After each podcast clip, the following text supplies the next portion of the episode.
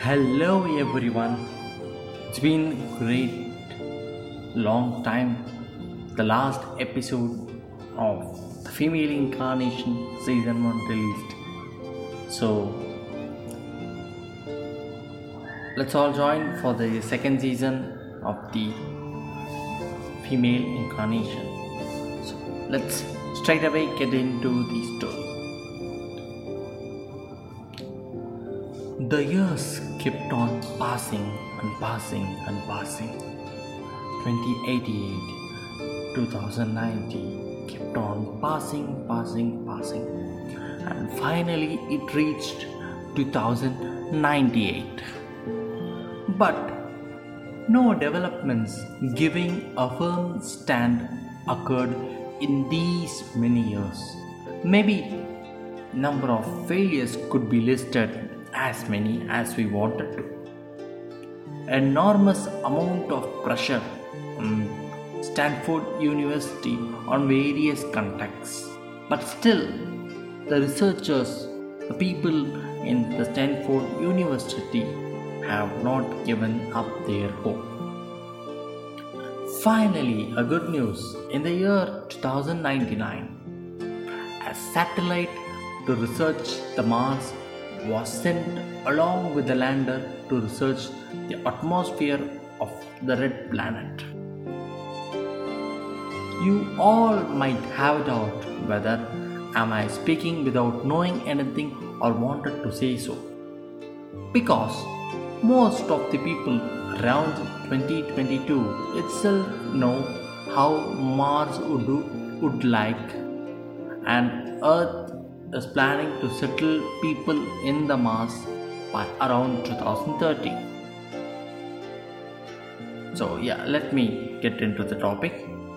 In 2040, there was a huge calamity from the solar system which did not disturb or affect any living beings but all the data encrypted all over the solar system be it aliens or humans including the backup, washed off. Everything was pushed to start from the zero again. From that time, it took nearly 59 years to send a satellite after numerous failures. As we have all heard frequently, nothing nothing is permanent in this universe. You might ask me why am I saying this right now? Let's look into a flashback. Thousands of years back, both Earth and Mars were habitable places on this solar system. Evolution of species took place around the same way in both the planets. The way humans evolved and dominated the Earth whereas a species called Rotas evolved and dominated the Mars. However, one difference is, is that Rotas developed much faster than the humans technologically. When humans have just found out wheels and fire, Rotas were living in urbanized and civilized Martian society.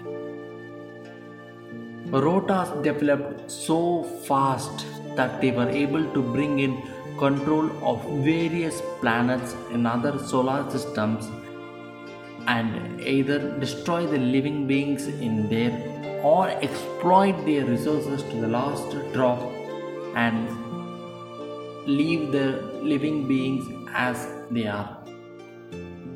This was done on a regular basis by the Rotas. The very arrogant Rotas brought a lot of galaxies under their control, but still, the one good thing they did was not touching their own solar system. Who knows when they might change their mind and start attacking our solar system. For how much time are they going to keep the solar system out of their boundaries? Let's wait and watch.